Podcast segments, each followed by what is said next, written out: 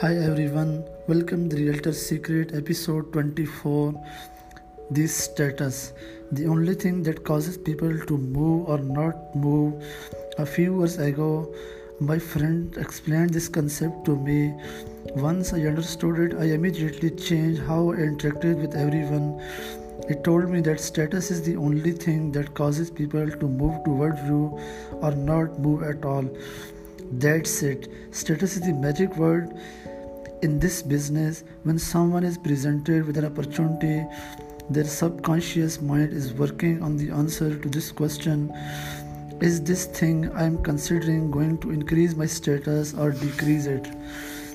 If you want people to buy, you have to show them how your product or service will increase their status. Status I am defining in it here has nothing to do with how other people perceive you, but rather with how you perceive yourself.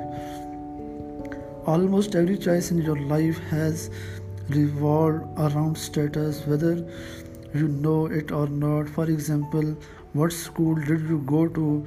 You or your parents picked a school because you thought it would elevate your status.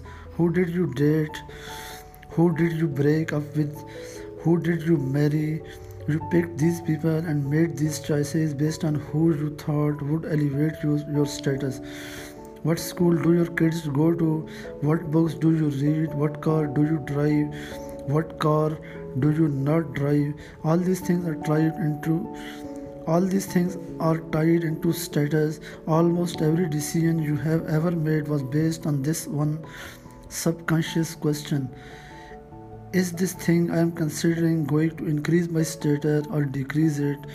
It's the overall concept of status. Either it will de- increase your status or decrease it. Thanks. Bye.